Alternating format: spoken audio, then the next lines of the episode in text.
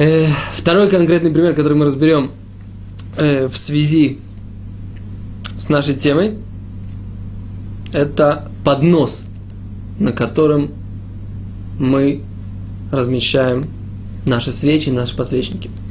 Мы говорили про ситуацию, когда у нас вот под, э, подсвечник просто вот стоит вот прямо так на столе.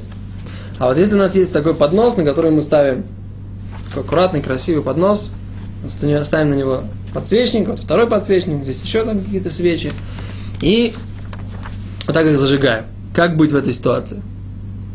Интересно, что в законодательной литературе написано, что если на сам подсвечник, например, положить, ну, не знаю, какую-то вещь, которая нам нужна в шаббат, подсвечник будет такой широкий, там, с какими-то выступами, красивый, какое-то, какое литье.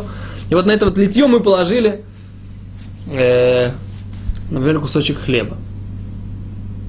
В принципе, мы же говорили, что хлеб делает э, как бы ну, вещь очень важная, и поэтому это, по идее, должно было быть э, не, э, не запрещенным, поскольку, поскольку мы положили на это хлеб. Но в данной ситуации мы говорим, что нет, почему это не помогает?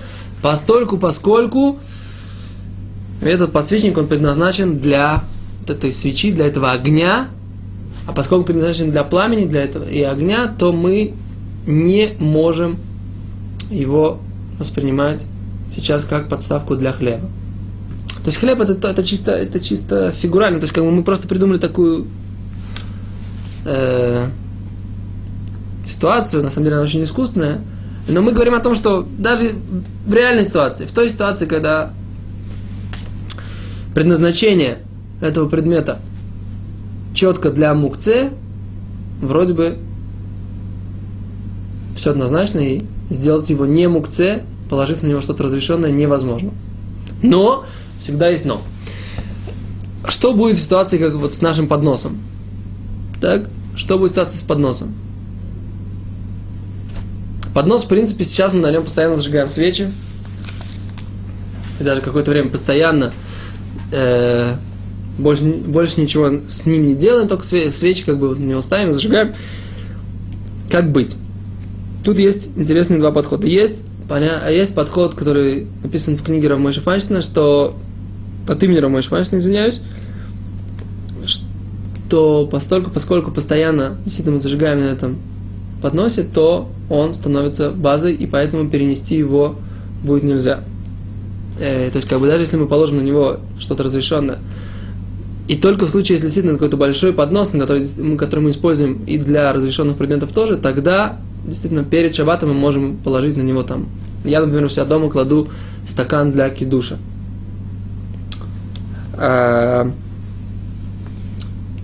есть мнение, которое говорит, что это не так, что поскольку, поскольку этот поднос он сделан не только для свечей, а в принципе можно использовать для чего-то другого тоже, то он не воспринимается как подсвечник, только в ситуации только как подсвечник, который сделан только-только для того, чтобы э, ставить на него свечу, тогда мы говорим, что невозможно его сделать разрешенным предметом. Он сам он сделан для того, чтобы быть подставкой для свечи. А поднос, в принципе, сделан не только для этого, и поэтому в данной ситуации он не является мукце. Э, да, его можно разрешить, извиняюсь, э, прошу прощения, если положить, э, если положить разрешенный предмет на него.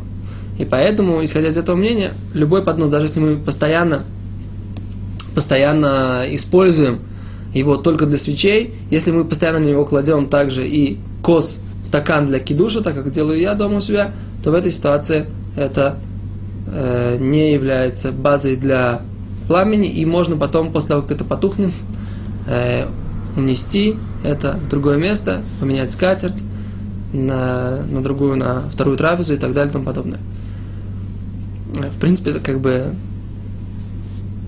э, вообще всему этому уроку, этот урок я подготовил благодаря тому, что в гостях у меня был э, мой уважаемый дорогой друг Рав Исроль Беринбаум из Москвы, и он спросил меня, почему я, в принципе, так делаю, и я сказал, что как бы так, в принципе, я понимаю эту ситуацию, что этот поднос, который у меня, он не, только, не предназначен только для того, чтобы ставить на него свечи, он попросил меня найти, где источники моего такого понимания.